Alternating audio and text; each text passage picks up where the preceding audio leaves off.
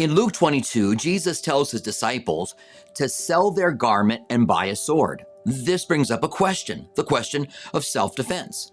Are Christians allowed to defend themselves? Are they allowed to protect their family? What about being part of the armed forces or the police force? Today, what does the Bible say about self defense and Christians? Hi, this is Robert Furrow, and welcome to Hot Topics. The comment section is open below. We'd love for you to add to the conversation about Christians and self defense. In Luke 22, 35 through 38, there's this interesting passage where Jesus is telling his disciples that things are going to change. That at one point they were sent out with one pair of sandals and one garment, and they were not to take a sword, and they were to go to the house of Israel. But now things are going to change. They're about to go through the cross and then the resurrection. And then he says to them, If you don't have a sword, sell a garment and buy one. Now, that's an interesting statement. And for Christians who are pacifists, who don't believe we should ever take up arms or any kind of violence against anyone for any reason, this verse has become a difficult verse for them. They tried their best to explain it away that Jesus was telling them to get a sword so he could be numbered among the transgressors. In other words, that Jesus would tell them to get a sword and transgress so he could be numbered among them. That's not what is being said here. You actually do damage to the text, and it's a very poor way to handle scripture. First, let's talk about what this passage really means. Jesus clearly is telling them of the importance of having a sword. A sword was used in their day for self defense, and they were vulnerable if they didn't have one. This means that they could show it if they were being robbed. This means that they would be able to protect themselves if someone was trying to rob them or attack them. Simply, it would make them less vulnerable as they do the work of the gospel. Now, it's important also to understand that nowhere does the Bible forbid self defense. Now, I know that that's an argument from silence, but it's important as we look at these other verses. Now, there are a couple of Old Testament passages that give us light on the question of whether or not we can defend ourselves in the Old Testament. I know this is under the law, but we get an idea of how God is thinking. In Exodus 22, 2 and 3, it says, If the thief is found breaking in, and he is struck so that he dies, there shall be no guilt of bloodshed. If the sun rises on him, there shall be guilt of his bloodshed. He should make full restitution. If he has nothing, then he shall be sold for his theft. Now, this passage shows us that God understands nuance that if it's the middle of the night and a thief breaks in and he strikes him and kills him, there will be no guilt on him. But if it's the daytime, there will be. This also helps us understand that we can defend our lives, but not our property. If someone's going to steal something, we let them steal it. It's interesting that in most of the United States, it's that way today. If someone's stealing something, you certainly can't kill them. But if your life is threatened, then you could take their life if your life was threatened. And this is a topic that you can't just have black and white on. There has got to be nuance. We get more from the Old Testament in Nehemiah 4:14 as they are rebuilding the wall. And it says, "And I looked and arose and said to the nobles, to the leaders, and to the rest of the people, Do not be afraid of them. These are the many enemies that surrounded them.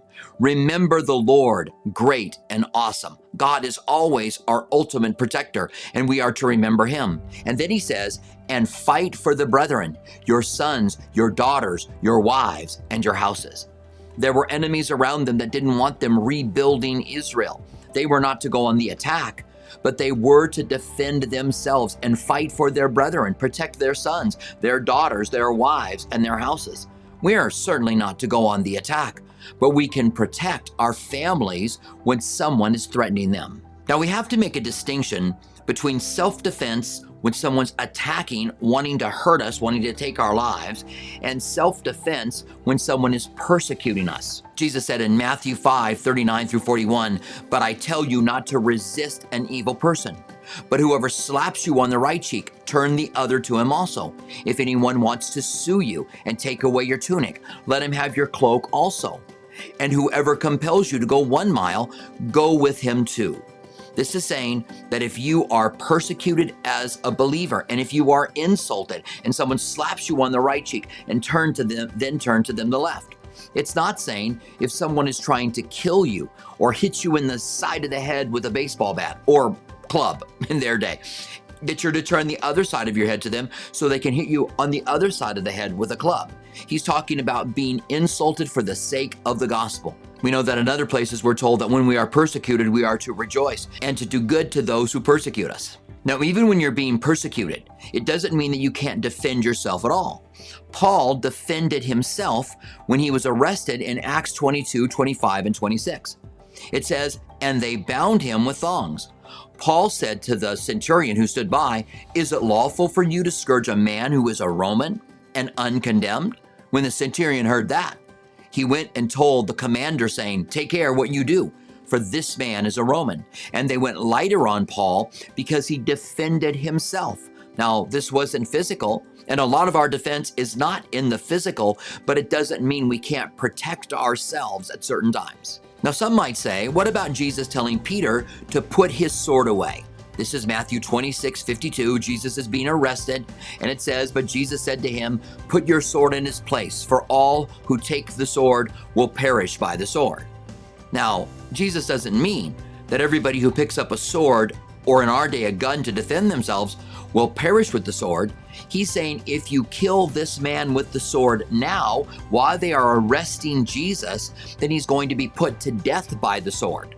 He's telling him to put it away. He had just finished telling him earlier that evening to take a sword with you, and if you don't have one, sew your cloak and buy a sword. He's certainly not telling him that he couldn't use it to protect himself.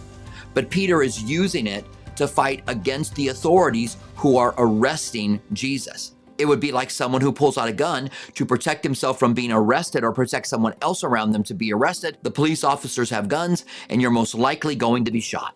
We are also told that police and soldiers are given to us as protection and defense, and we get a better idea as to what the sword means. In Romans 13 4, it says, For he is God's minister.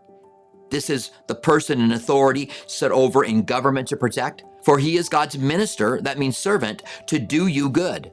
But if you do evil, be afraid, for he does not bear the sword in vain, for he is God's minister, an avenger to execute wrath on him who practices evil. This means that you can join the armed forces. This means that you can join the police force. This means you can carry a weapon as a Christian and you can carry a gun as a police officer because you are God's servant to avenge and execute wrath on him who practices evil. There's also the Old Testament passage of the watchman on the wall in the book of Ezekiel. Listen to what it says in Ezekiel 33 6. But if the watchman sees the sword coming and does not blow the trumpet, and the people are not warned, and the sword comes and takes any person from among them, he is taken away in his iniquity, but his blood I will require of the watchman's hand. This says that a watchman who stands on the wall has the responsibility to warn and protect the people that are underneath them. That if you just stand by and let someone get attacked, there's even a law that if you see this happening, you yourself could be charged because you didn't step up to protect the innocent. Now, Proverbs and Psalms gives us some wisdom in protecting ourselves. Proverbs says, A prudent man foresees evil and hides himself but the simple passes on and are punished. If you go to any self defense classes, they're going to tell you to be aware of your surroundings. When you sit down in a restaurant, put your back to a wall. When you're walking down the street, be aware of whoever is around you. And that's what this proverb is saying. A prudent man foresees evil and hides himself but the simple passes and perish. Psalms 82 4 says, Deliver the poor and needy, free them from the hand of the wicked. So we have a responsibility as well to protect those who are being taken advantage of, if we have the opportunity to be able to do it. Now we see from all of these passages that there is nuance that you've got to look at the situation and see what's happening. You've got to see if your life is in danger. And then Protect yourself and your family if it is absolutely necessary. If this hot topic has been a blessing to you, consider liking, sharing, subscribing, and ringing the bell. By doing this, you allow more people to see videos like this. God bless you. We'll see you next time on Hot Topics.